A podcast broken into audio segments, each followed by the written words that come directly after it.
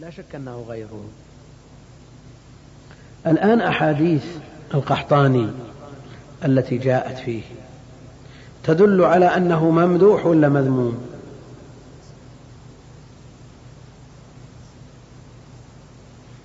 لا تقوم الساعة حتى يخرج رجل من قحطان يسوق الناس بعصاه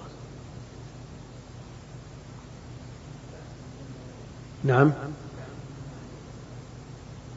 إما أن يسوقهم إلى الحق أو إلى أو يسوقهم عنه. نعم. الاحتمال قائم. الاحتمال قائم. ووجه إدخال المصنف لهذا الحديث في هذا الباب أن تولي غير قريش من تغيير الزمان. الأئمة من قريش. جاء من طرق كثيرة جدا قد تبلغ حد التواتر. حديث الأئمة من قريش. ولابن حجر جزء أسماه لذة العيش في طرق أحاديث الأئمة حديث الأئمة من قريش. طرق حديث الأئمة من قريش. فهذا وجه التغيير وهذا وجه إدخال الحديث في الباب. ثم بعد هذا باب خروج النار. من أرض الحجاز. خروج النار من من أرض الحجاز. وقال أنس قال النبي صلى الله عليه وسلم أول أشراط الساعة يعني علامات قيامها. نار تحشر الناس من المشرق إلى المغرب. وهذا سبق موصولا. أول أشراط الساعة نار تحشر الناس من المشرق إلى المغرب. هذه النار التي هي في حديث أنس. هل هي النار التي خرجت من المدينة الواردة في حديث أبي هريرة؟ نعم غيرها. لأن هذه التي في حديث أنس ما وقعت إلى الآن. وفي حديث أبي هريرة يقول الإمام رحمه الله حدثنا أبو اليمان وهو الحكم بن نافع قال حدثنا شعيب بن أبي حمزة عن الزهري قال سعيد بن المسيب أخبرني أبو هريرة أن رسول الله صلى الله عليه وسلم قال لا تقوم الساعة حتى تخرج يعني تنفجر نار من أرض الحجاز تضيء لها أعناق أعناق أو تضيء أعناق الإبل تضيء أعناق الإبل ببصرى وبصرى بالشام. قريبة جدا من حوران بينه وبين دمشق ثلاث مراحل. بصرى دي آه، بلد ابن كثير وغيره من أهل العلم.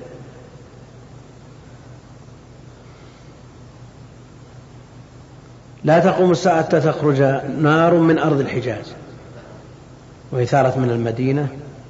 تضيء أعناق الإبل ببصرى هذه حصلت سنة ستمائة وأربع وخمسين. أربع وخمسين وستمائة يعني قبل سقوط بغداد بسنتين.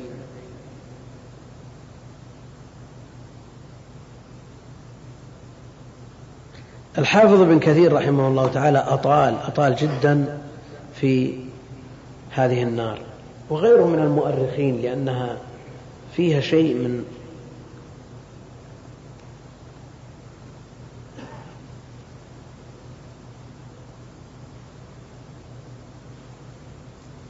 يعني وقعت على طبق ما أخبر به النبي عليه الصلاة والسلام بعد وفاته بستة قرون ونصف تقريبا. ستمائة وأربعة وخمسين. من من النار؟ لا الحرة موجودة بعد النبي عليه الصلاة والسلام. الحرة موجودة الحرتان موجودتان في عهده عليه الصلاة والسلام. والحرة معروف أنها الأرض تكسوها الحجارة السود. فهذا من أصلها. يقول الحافظ بن كثير رحمه الله تعالى في تاريخه كلام طويل الحافظ بن كثير نقلا عن أبي شامة وغيره في تاريخه عن هذه النار. نعم. ثم دخلت نعم. قال رحمه الله ثم دخل السنة أربع وخمسين وستمائة فيها كان ظهور النار من أرض الحجاز. التي أضاءت لها أعناق الإبل ببصرى كما نطق بذلك الحديث المتفق عليه. وقد بسط القول في ذلك الشيخ الإمام العلامة الحافظ شهاب الدين أبو شامة المقدسي في كتابه الذيل وشرحه واستحضره من كتب كثيرة وردت متواترة إلى دمشق إلى دمشق من الحجاز بصفة أمر هذه النار التي شوهدت معاينة وكيفية خروجها وأمرها. وهذا محرر في كتاب دلائل النبوة من السيرة النبوية. في أوائل هذا الكتاب ولله الحمد والمنة. وملخص ما أورده أبو شامة أنه قال وجاء إلى دمشق كتب من المدينة النبوية على ساكنها أفضل الصلاة والسلام بخروج نار بخروج نار عندهم في خامس جماد الآخرة من هذه السنة. وكتبت الكتب في خامس رجب والنار بحالها. ووصلت الكتب إلينا في عاشر شعبان ثم قال بسم الله الرحمن الرحيم. شهر كامل من خامس جماد الآخرة إلى خامس رجب والنار بحالها. نعم. ثم قال بسم الله الرحمن الرحيم. ورد إلى مدينة دمشق في أوائل شعبان من سنة أربع وخمسين وستمائة كتب من مدينة رسول الله صلى الله عليه وسلم. فيها شرح أمر عظيم حدث بها فيه فيه حدث بها فيه تصديق لما في الصحيحين من حديث أبي هريرة رضي الله عنه قال قال رسول الله صلى الله عليه وسلم لا تقوم الساعة حتى تخرج نار من أرض الحجاز تضيء لها أعناق الإبل ببصرى. فأخبرني من أثق به ممن شاهدها أنه بلغه أنه كتب بتيماء على ضوئها الكتب. أو كتب. والله عنك. أنه كتب بتيماء على ضوئها الكتب. كم بين تيماء والمدينة؟ كم؟ من تيماء إلى المدينة. 450 إيه لا بس هذا مسألة ما هو مع الخطوط. كتبت الكتب على ضوء هذه النار التي خرجت من المدينة. وأبلغ من ذلك ما جاء في الحديث. تضيء لها أعناق الإبل بالبصرة. أبعد. أكثر من الضعف. نعم. قال وكنا في بيوتنا تلك الليالي وكان في دار كل واحد وكان في دار كل واحد منا سراج. ولم يكن لها حر ولفح على عظمها. وكأن في دار نعم كأن. وكأن في دار كل واحد منا سراج. ولم يكن لها حر ولفح, ولفح على عظمها. إنما كانت آية من آيات الله عز وجل. قال أبو شامة وهذه صورة ما وقفت عليه من الكتب الواردة فيها. لما كانت ليلة الأربعاء ثالث جماد الآخرة سنة أربع وخمسين وستمائة ظهر بالمدينة النبوية دوي عظيم ثم زلزلة عظيمة رجفت منها الأرض والحيطان والسقوف والأخشاب والأبواب. ساعة بعد ساعة إلى يوم الجمعة الخامس من الشهر المذكور ثم ظهرت نار عظيمة في الحرة قريبة من قريضة نبصرها من دورنا من داخل المدينة كأنها عندنا. وهي نار عظيمة إشعالها أكثر من ثلاث منارات وقد سالت في الطول. لو جعل ثلاث منارات واحدة فوق الأخرى لكانت أعلى منها. لهبها تصاعد في السماء أكثر من ذلك. نعم. وقد سالت أودية بالنار إلى وادي شظى مسيل الماء. وقد مد وقد مدت مسيل وقد مدت مسيل مسيل شظى وما عاد يسيل. والله لقد طلعنا جماعة نبصرها فإذا الجبال تسيل نيرانا. وقد سدت الحرة طريق الحاج العراقي فسارت إلى أن وصلت إلى الحرة. فوقفت بعدما أشفقنا أن تجيء إلينا. ورجعت تسيل في الشرق. فخرج من وسطها سهود وجبال نيران تأكل الحجارة. فيها أنموذج عما أخبر الله تعالى في كتابه إنها ترمي بشرر كالقصر كأنه جمالة صفر. وقد أكلت الأرض. وقد, وقد كتبت هذا الكتاب يوم خامس رجب سنة أربع وخمسين وستمائة والنار في زيادة والنار في زيادة ما تغيرت. وقد عادت إلى الحرار في قريضة طريق عير الحاج العراقي. إلى الحرة كلها نيران تشتعل نبصرها في الليل من المدينة كأنها مشاعر الحاج. وأما أم النار الكبيرة فهي جبال نيران حمر والأم الكبيرة التي سارت سالت النيران منها من عند قريضة وقد زادت وما عاد الناس يدرون أي شيء يتم بعد ذلك.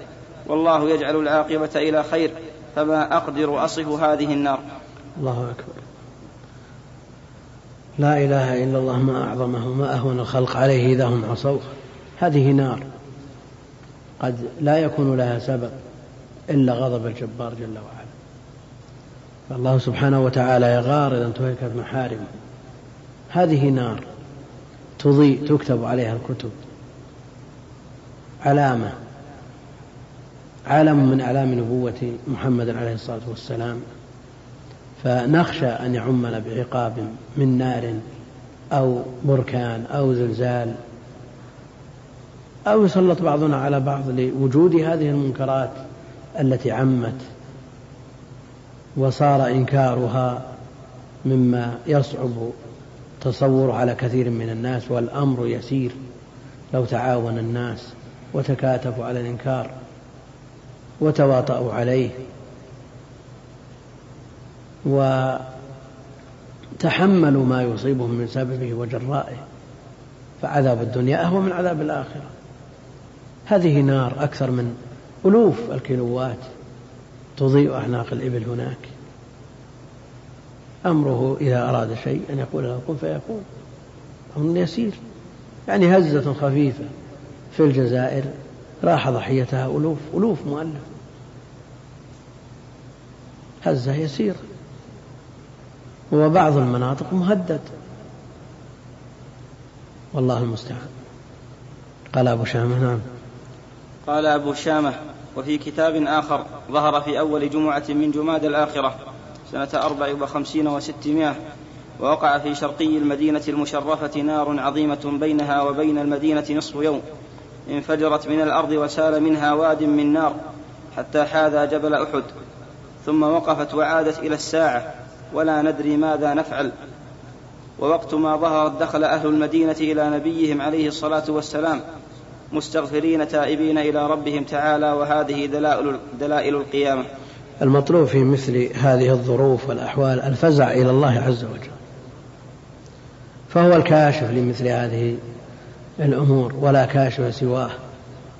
لا محمد عليه الصلاة والسلام أشرف الخلق ولا غيره. إنما يكشف هذه الأمور الله عز وجل ولا غيره. نعم. قال وفي كتاب آخر لما كان يوم الاثنين مستهل جماد الآخرة سنة أربع وخمسين وستمائة وقع بالمدينة صوت يشبه صوت الرعد البعيد تارة وتارة أقام على هذا تارة وتارة أقام على هذه الحالة يومين فلما كانت ليلة الأربعاء ثالث الشهر المذكور تعقب الصوت الذي كان كن, كن الذي تعقب كنا. تعقب الصوت الذي كنا نسمعه زلازل. فلما كان يوم الجمعة خامس الشهر المذكور انبجست الحرة بنار عظيمة. يكون قدرها مثل مسجد رسول الله صلى الله عليه وسلم. وهي برأي العين من المدينة. نشاهدها وهي ترمي بشرر كالقصر كما قال الله تعالى. قطع قطع لهب الله الله نعم. وهي بموضع يقال له أجيلين. وقد سال من هذه النار واد يكون مقداره أربع فراسخ وعرضه أربعة أميال وعمقه قامة ونصف وهي تجري على وجه الأرض ويخرج منها ويخرج منها أمهاد وجبال صغار وتسير, وتسير على وجه الأرض وهو صخر يذوب حتى يبقى مثل الآنك فإذا جمد صار أسود. وقبل الجنود وقبل الجمود لونه أحمر وقد حصل بسبب هذه النار إقلاع عن المعاصي تقرب إلى الله تعالى بالطاعات وخرج أمير المدينة عن مظالم كثيرة إلى أهلها. هذه فوائد مثل هذه الأمور هذه النذر التي يخوف الله بها عباده. لو عقل الناس لكن النذر لا تغني عن قوم لا يؤمنون. حتى أن أهل النار. لو ردوا لعادوا. ومسخ القلوب لا حيلة معه. لا حيلة مع مسخ القلوب. تحصل الكوارث والزلازل والبراكين والفيضانات والحروب ويعود الناس أسوأ مما كانوا نسأل الله العافية. وما تغني الآية والنذر عن قوم لا يؤمنون. وجاء في بعض الآثار أن الرجلين يمضيان لمعصية في آخر الزمان فيمسخ أحدهما خنزير. فماذا يصنع الثاني؟ فماذا يصنع الثاني؟ هل يقول الحمد لله على السلام ويرجع لا يستمر إلى معصيته. ومسخ القلوب أعظم من مسخ الأبدان لأن مسخ البدن عقوبة الدنيا. ومسخ القلوب عقوبته آجلة في الآخرة. هؤلاء استفادوا أقلعوا عن المعاصي تقربوا إلى الله تعالى بالطاعات والأمير أيضا خرج عن المظالم.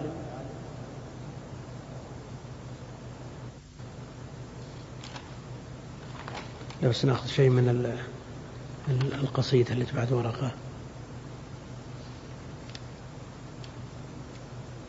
قصيدة اي شوف يا كاشف الضر قال رحمه الله وقد قال وقد قال فيها بعضهم أبياتا يا كاشف الضر صفحا عن جرائمنا لقد أحاطت بنا يا رب بأساء نشكو إليك خطوبا لا نطيق لها حملا ونحن بها حقا أحقاء زلازل تخشع زلازل تخشع الصم الصلاب لها تخشع. زلازل تخشع الصم الصلاب الصلاب لها. وكيف يقوى على الزلزال شماء؟ أقام سبعا يرج الأرض فانصدعت. عن منظر منه عين الشمس عشواء. بحر من النار تجري فوقه سفن. من الهضاب لها في الأرض أرساء. كأنما فوقه الأجبال طافية طافية. موج عليه لفرط البهج وعثاء ترمي لها شررا كالقصر طائشة. كأنها ديمة كأنها ديمة تنصب تنصبها أطلاء تنشق منها قلوب الصخر إن زفرت رعبا وترعد مثل السعف أضواء منها تكاثف في الجو الدخان إلى أن عادت الشمس منه وهي دهماء قد أثرت سفعة في البدر لفحتها فليلة, فليلة التم بعد النور ليلاء.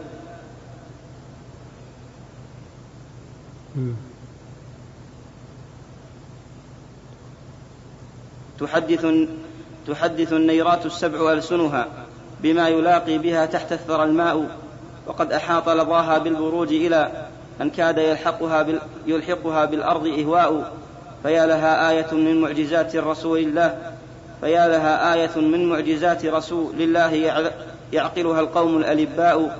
فباسمك الأعظم المكنون إن عظمت منا الذنوب وساء القلب أسواء. فاسمح وهب وتفضل وامح وأعف وجد. واصفح فكل لفرط الجهل خطاء. فقوم يونس لما آمنوا كشف العذاب عنهم وعم القوم نعماء. ونحن أمة هذا المصطفى ولنا. منه إلى عفوك المرجو دعاء. هذا الرسول الذي لولاه ما سلكت محجة في سبيل الله بيضاء. سلكت.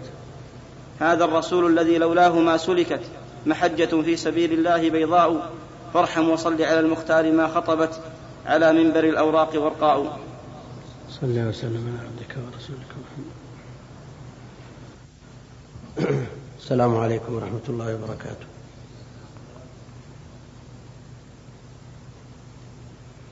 الحمد لله رب العالمين وصلى الله وسلم وبارك على عبده ورسوله نبينا محمد وعلى آله وصحبه أجمعين. في الدرس الماضي في آخره بدأنا بشرح باب خروج النار.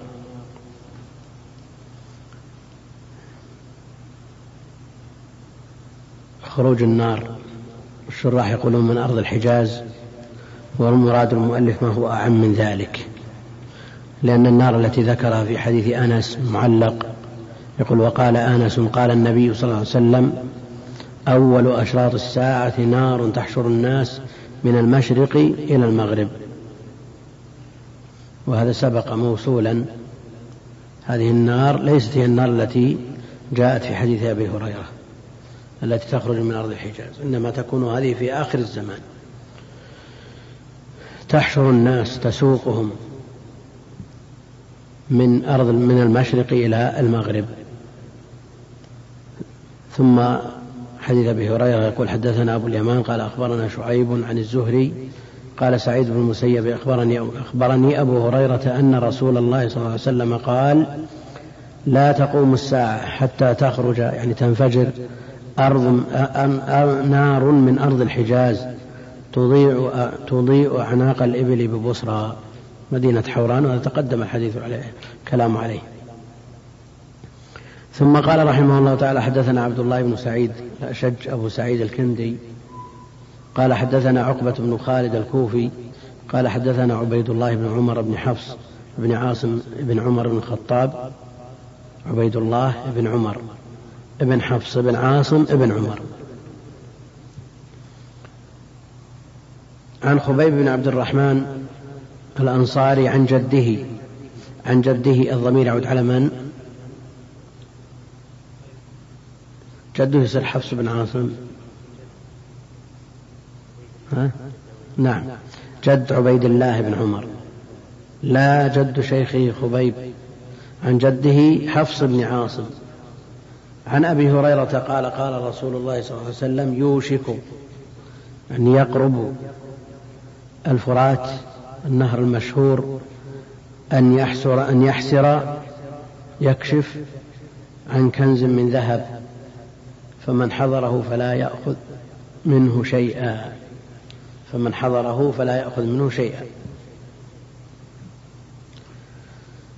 إنما نهي عن الأخذ منه لما ينشأ عن ذلك من الفتنة والقتال عليه. من الفتنة والقتال عليه. وفي مسلم يحسر الفرات عن جبل من ذهب فيقتتل الناس أو فيقبل الناس عليه. فيقبل الناس عليه فيقتل من المئة تسعة وتسعون. ويقول كل واحد منهم مع كثرته مع رؤيته كثرة القتلى يقول لعلي أكون أنا الذي أنجو. الطمع الطمع. يقتل من كل مئة تسعة وتسعين ومع ذلك يقول لعلي أنا الواحد الذي ينجو هذا الباعث عليه الطمع. والطمع هو الذي هو الذي وراء كثير من المشاكل. يحمل الناس على أن يقتتلوا. الطمع في الدنيا وحطامها وإيثار العاجل على الآجل هو وراء هذه الفتن. حملهم الطمع على أن يقتل بعضهم بعضا. وهنا يرى الناس يقتلون. لا ينجو إلا الواحد من المئة ومع ذلك يقول لعلي أن أكون الناجي. فالناس يقتحمون هذه الغمرات ولو وجدت دراهم والدنانير في نار لاقتحموها. ولو وجدت في بحر لغاصوا فيه. والله سبحانه وتعالى يأمرهم بالواجبات وينهاهم عن المحرمات من غير كلفة ولا مشقة. مع اليسر والسهولة ومع ذلكم يؤثرون هذا العاجل الفاني على الآجل. قال عقبة بن خالد اليشكري حدثنا عبيد الله بن عمر بن حفص السابق حدثنا أبو الزناد عبد الله بن ذكوان عن الأعرج عبد الرحمن بن هرمز عن أبي هريرة عن النبي صلى الله عليه وسلم مثله أي مثل الحديث السابق. إلا أنه قال يحسر عن جبل من ذهب وهنا قال عن كنز من ذهب. المعنى واحد الجبل كنز شيء المدفون, المدفون الذي لا يرى كنز. يحسر عن جبل من ذهب يعني بدل قوله عن كنز وأشار به أيضا إلى أن لعبيد الله بن عمر لعبيد الله ابن ابن عمر إلى أن له فيه إسنادين. هنا يرويه عن أبي الزناد وهناك يرويه عن خبيب بن عبد الرحمن.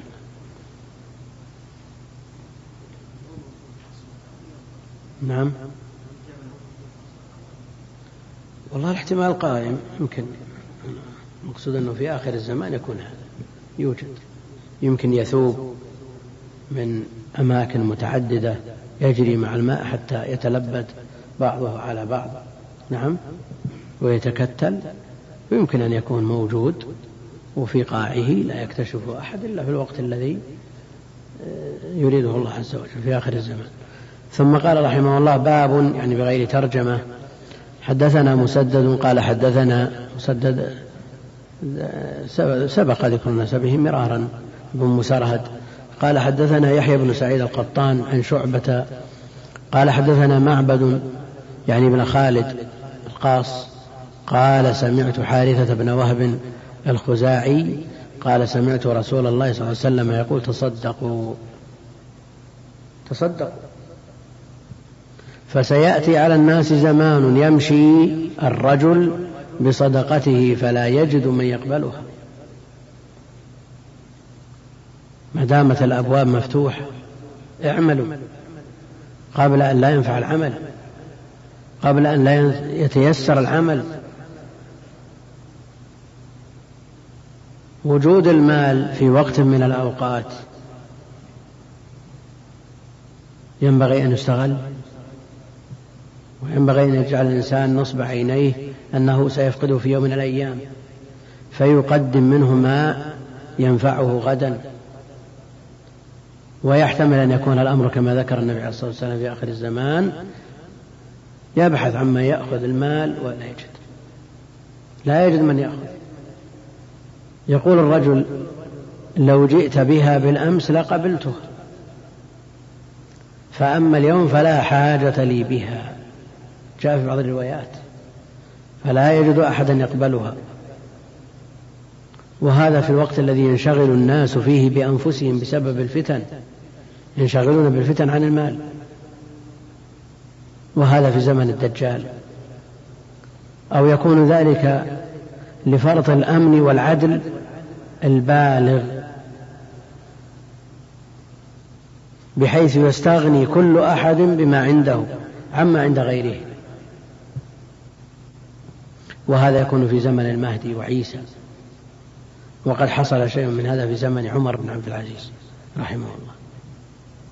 جيء إلى عمر بن عبد العزيز بالأموال ليفرقها فردت إلى صاحبها. ما وجد من يقبلها.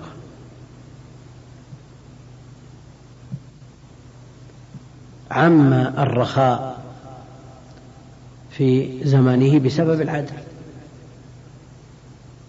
بسبب العدل عم الرخاء. وعم الصلاح والتدين. والناس على دين. ملوكهم. لكونه رجلا صالحا عم الصلاح والتدين في الناس واقتدوا به فلا يأخذ الزكاة إلا المستحق وندر المستحق لشمول العدل. والله المستعان. قال مسدد حارثة أخو عبيد الله بن عمر لأمه.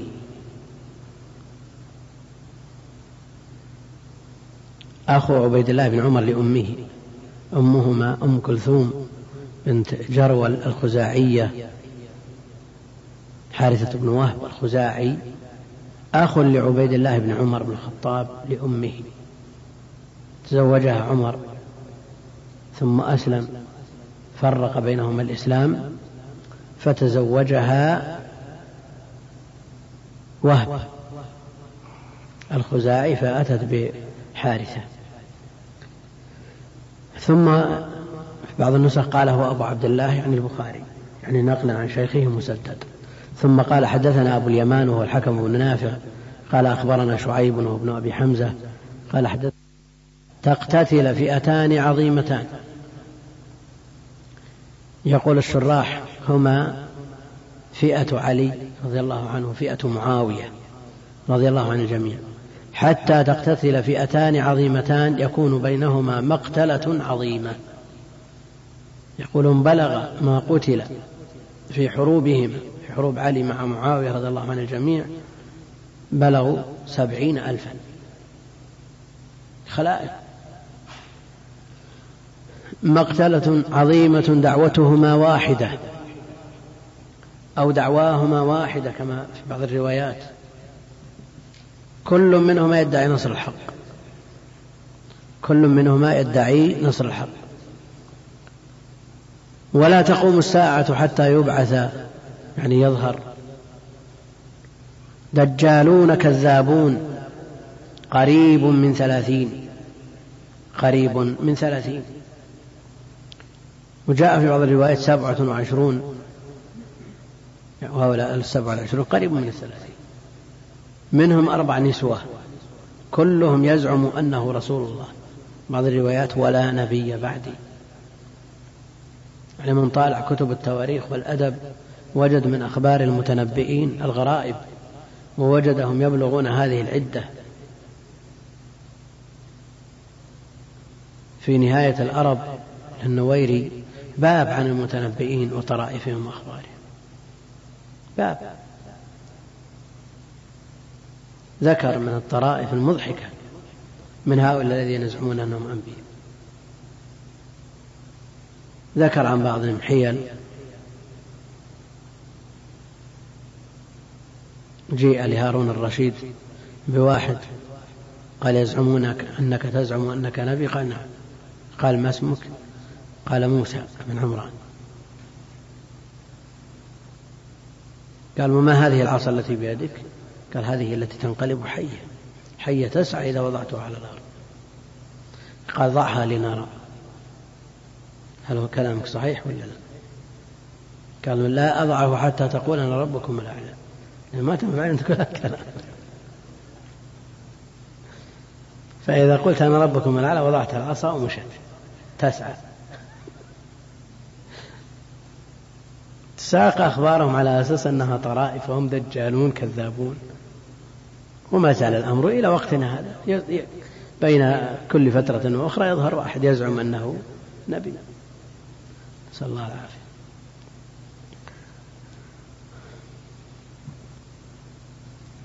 حتى يبعث دجالون جمع دجال صيغة مبالغة ولا يجمع جمع تكسير. عند جماهير النحاة لا يجمع جمع تكسير. ما يقال دجاجلة. عند جماهير النحاة لئلا تذهب المبالغة لتبغى صيغة فعال على أصلها. دجال جمعه دجالون قال الإمام مالك ابن إسحاق دجال من الدجاجلة. دجال من الدجاجلة. قال عبد الله بن إدريس الأودي ما علمت أن دجالا يجمع على دجاجلة حتى سمعتها من مالك. رحمه الله. والفرق بين هؤلاء الدجالين وبين الدجال الأكبر المسيح أن هؤلاء يدعون النبوة وذلك يدعي الإلهية. نسأل الله العافية. قريب من ثلاثين كلهم يزعم أنه رسول الله وحتى يقبض العلم. يعني ولا تقوم الساعة حتى يقبض العلم ومعروف أن ذلك يكون بقبض العلماء. وتكثر الزلازل. والآن تسمع في كل سنة زلزال أو أكثر. عدد السنة هذه تتابعت. لكن فيما سبق كل سنة نسمع واحد اثنين أما في هذه السنة فزادت. ويذهب ضحيتها الفئام يذهب ضحيتها الفئام من الناس. وتكثر الزلازل ويتقارب الزمان وهذا تقدم. يتقارب الزمان حتى تكون السنة كالشهر والشهر كالجمعة يعني كالأسبوع والجمعة كاليوم الأسبوع كاليوم الواحد واليوم كالساعة والساعة كإشعال سعفة. لازم تقارب الزمان. منهم من يقول أن تقارب حقيقي. ومنهم من يقول التقارب معنوي بذهاب البركة من العمر. فتجد تجد الإنسان يمضي السنة في العمل الذي كان ينتهى منه في شهر ويمضي الشهر في العمل الذي كان ينتهى منه في أسبوع. وهكذا. وهذا ظاهر. كثير من الناس. تطلع عليه الشمس وتغرب ما استفاد فائدة هذا من نزع البركات. كثير من الناس يسوف اليوم غدا بعد غدا وهكذا إلى أن تنتهي السنة ما صنع شيئا لماذا يا فلان لا تجد في طلب العلم؟ والله إن شاء الله بداية السنة. جاءت بداية السنة والله تسرمت الأيام. لعلنا بعد رمضان إن شاء الله نتفرغ.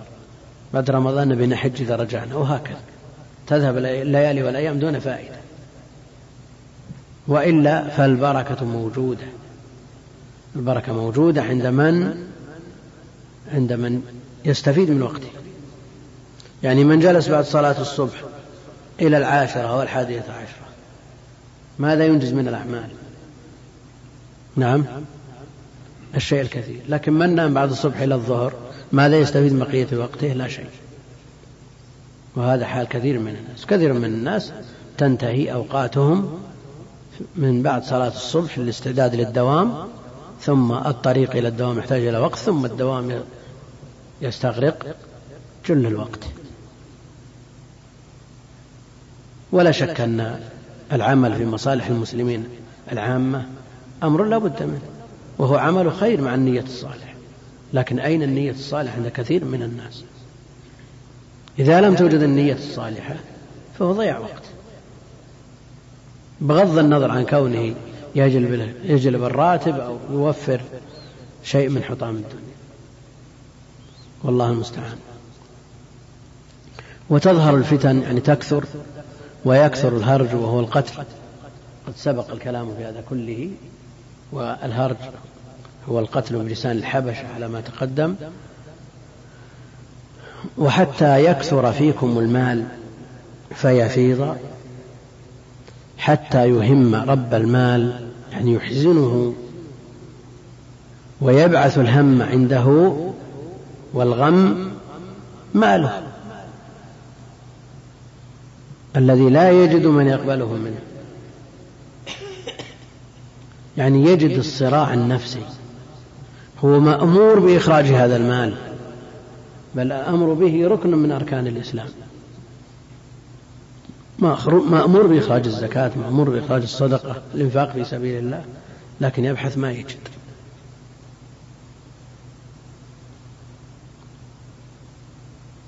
وأنتم تعرفون أن الصدقة في وقت الحاجة أمرها عظيم. من الأمثلة على ذلك الصدقة باللحم في الأيام العادية طول السنة. تجد من يقبله بل كثير من يقبل لكن أحيانا يوم العيد نعم قد تأتي إلى فلان أو علان يقول الله ما, ما لا حاجة لا حاجة لنا فكيف إذا كان في آخر الزمان يدور الإنسان بصدقته بزكاته لا يجد من يقبلها. وهذا لا شك أنه يهم ويحزن لا سيما من فرط بالزكاة والإنفاق في سبيل الله في وقت في الوقت الذي يوجد فيه من يقبله.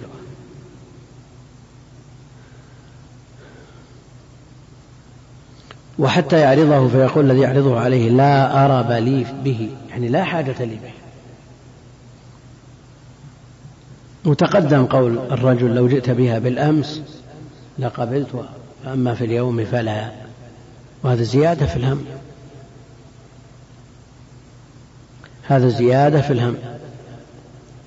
وحتى يتطاول الناس في البنيان مباهاة بكثرة الأدوار. وهذا موجود. فلان بنى عمارة عشرة أدوار. ثم يقول لا أنا بنيت خمسة عشر دور. يقول الثالث لا رحنا فوق جاءت لنا ناطحات السحاب. يتطاول الناس والبنيان مباهات. وإلا إذا كان لحاجة فلا بأس به. لحاجة. إذا كثر الناس وازدحموا والأرض يصعب, يصعب فيها الامتداد الأفقي لضيقها لا مانع أن يرتفع البنيان لاستيعاب الناس. لكن مع التوسط مع التوسط لا مانع من أن يبني الإنسان منزل يليق به من غير سرف ولا مخيلة. أما المراد بالتطاول بالبنيان كما جاء في حديث جبريل وأن ترى الحفاة العراة البهم رعاء الشاء يتطاولون في البنيان. ومن هذا لا يحتاج إلى استشهاد شواهد كثيرة. وحتى يمر الرجل بقبر الرجل فيقول يا ليتني مكانه. يعني ليته, ليته مات. تمنى الموت لما يرى من عظيم البلاء من الفتن والمحن. يقول القسطلاني لما يرى من عظيم البلاء ورياسة الجهلاء وخمول العلماء. يقول القسطلاني واستيلاء الباطل في الأحكام وعموم الظلم واستحلال الحرام والتحكم بغير حق في الأموال والأعراض والأبدان يقول كما في هذه الأزمان. كما في هذه الأزمان. في القرن التاسع. وأوائل العاشر. يتمنى الإنسان الموت لما يرى من هذه الأمور المؤلمة التي تعتصر القلب. مر بنا في درس سابق أنه لا يجوز تمني الموت لضر نزل به وأن هذا الضر إذا كان في أمور الدنيا تحسر على أمور الدنيا تمني الموت من أجل الدنيا إما في مال أو بدن. لكن إذا كان يخشى على دينه الذي هو رأس ماله ويغلب على ظنه أنه لن يزداد من أعمال الخير يسوغ له ذلك. وعرفنا سابقا أن طول البقاء في الدنيا إنما يتمناه المسلم للازدياد من عمل الصالح. فإذا كان في سفال وفي نقص فالموت خير له. وحتى تطلع الشمس من مغربها. فإذا طلعت يعني من مغربها ورآها الناس آمنوا أجمعون. آمنوا أجمعون. وأجمعون تأكيد لضمير الجمع. لكن هل ينفع نفسا إيمانها؟ ثلاث علامات كما جاء في الحديث الصحيح.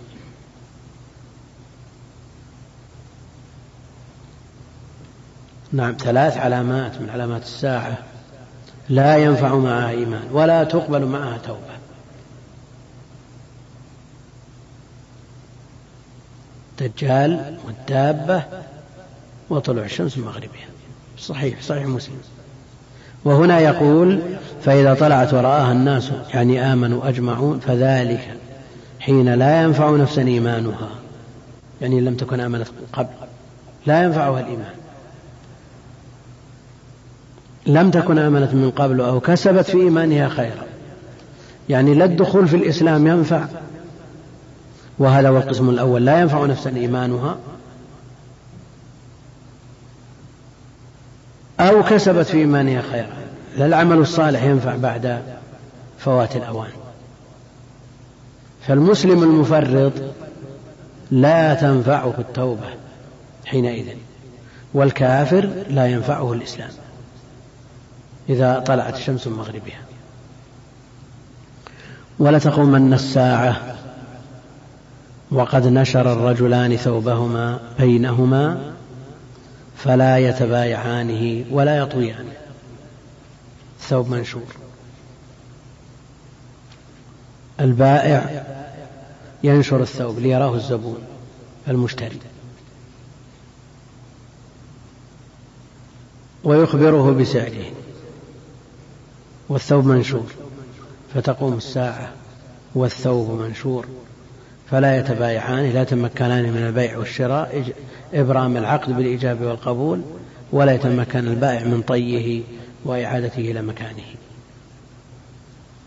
وقد نشر الرجلان ثوبهما بينهما فلا يتبايعانه ولا يطويانه ولتقومن الساعة وقد انصرف الرجل بلبن لقحته اللقحة اللبون من الإبل فلا يطعمه يعني فلا يشربه.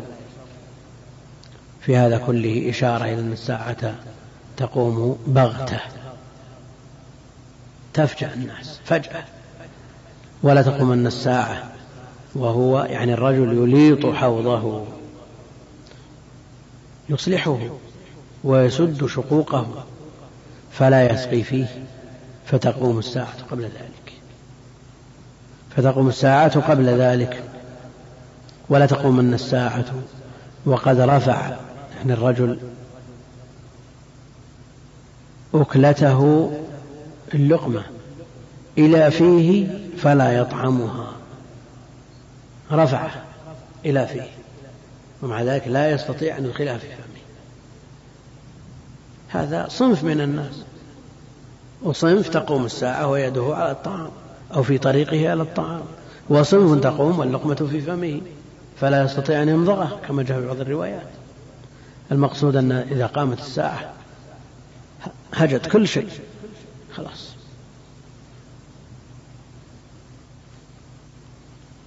والله المستعان. فالساعة تقول لا تأتيكم إلا بغتة. بغتة. فجأة. يفسرها مثل هذا الحديث. وليس معناها كما قال بعضهم أن بغتة بحساب الجمل 1407 بعض من كتب في إشراط الساعة قال إن الساعة تقوم سنة 1407 من أين؟ قال بغتة كررت مرارا في القرآن. وبغتة 1407 كيف 407 ها. في أحد يعرف الحساب الجمل؟ أبجد هوز حطين ها؟ نعم مجموع الحروف 1407 ولا أحتاج إلى أن نفصلها. لكن هل هذا هو المراد؟ لا والله ليس هذا هو المراد. وإنما المراد به فجأة ولا يعلم متى تقوم الساعة. لا محمد ولا جبريل ولا أحد. إلا الله عز وجل. ولذا لما سأل جبريل النبي عليه الصلاة والسلام في الحديث الصحيح عن الساعة قال ما المسؤول عنها بأعلم من السائل يعني نستوي أنا وإياك على حد سواء. لا أنت أعلم مني ولا أعلم منك ولا أنا أعلم منك بل لا يعلمها إلا الله. في خمس لا يعلم أن الله عنده علم الساعة إلى آخر الآية. فالساعة تقوم بغتة يعني فجأة والإنسان كما جاء في الأمثلة يرفع اللقمة إلى فيه. فلا يستطيع أن يدخلها في فيه. يدخلها في فيه لا يستطيع أن يمضغها. مثل هذا الكلام يذكرنا بقول أبي الهذيل العلاف يعني استطرادا ماذا يقول بالنسبة لأهل النار في النار أنها تتعطل منهم الحركات. تتعطل منهم الحركات في النار. هو من يقول بفناء النار. نعم المعتزلة رأيهم أن الجنة والنار تفنيان. وأبو العذيل العلاف منهم تلطف كما يقول ابن القيم. فأراد أن يأتي برأي وسط يكون كالحجارة. تتعطل منهم الحركات والنار تخمد وبعدين ما جاء بجديد. ابن القيم رد عليه في النوني بكلام طيب فليراجع باب ذكر الدجال لأن ابن القيم ذكر ذكر هذا مثال أن منهم من يرفع اللقمة وفي الجنة تتعطل حركاته في النار كذلك. نعم.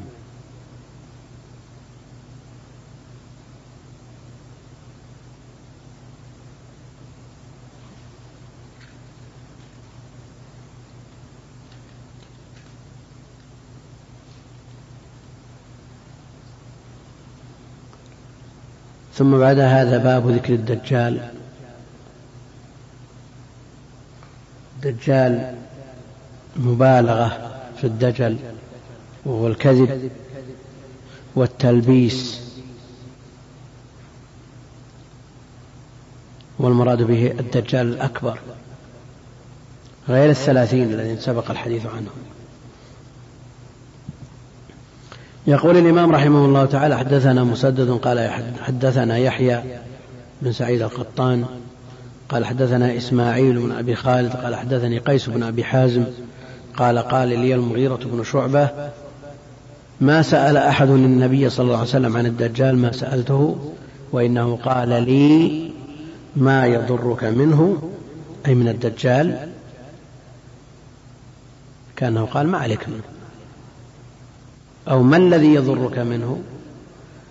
قلت لأنهم يقولون إن معه يعني الذي يضره منه خشية والخوف من أن يفتنه لأن لأنه ما من نبي لحذر أمته الدجال قلت لأنهم يقولون إن معه جبل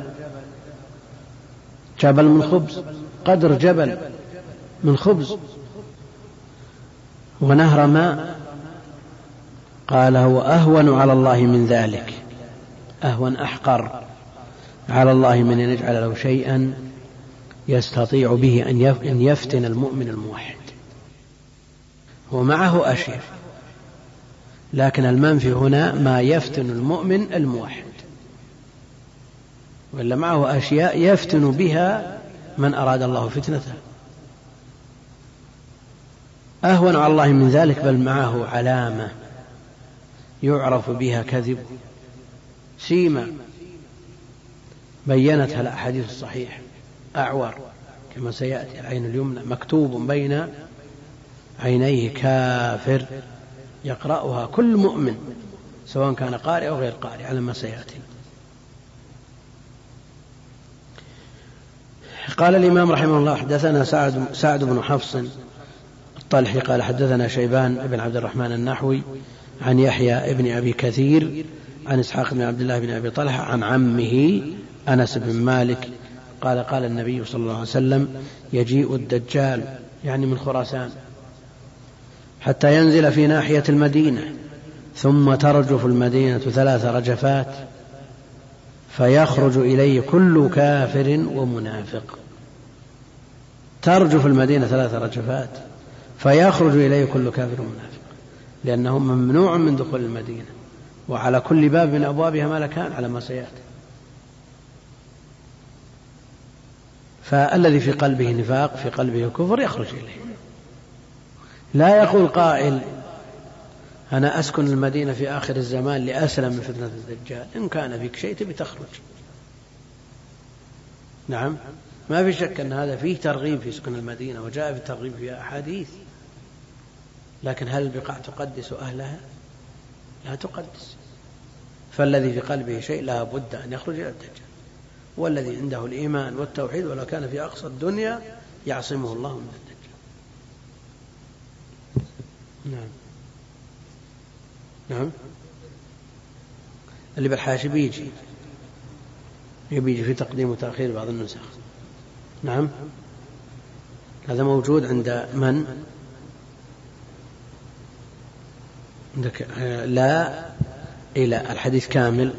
حديث عبد العزيز بن عبد الله الويسي ولا حديث موسى بن إسماعيل.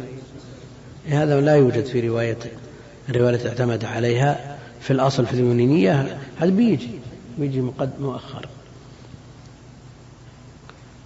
قال الإمام رحمه الله تعالى حدثنا علي بن عبد الله هو ابن المديني. قبله حديث عبد العزيز عندكم؟ ها؟ نعم. بعده حديث. كذا من حديث سعد بن حفص.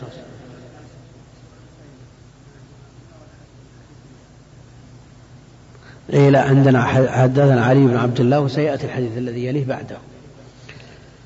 هو ابن المديني قال حدثنا محمد بن بشر العبدي قال حدثنا مسعر هو ابن كدام قال حدثنا سعد بن إبراهيم عن أبيه إبراهيم بن سعد بن إبراهيم بن عبد الرحمن بن عوف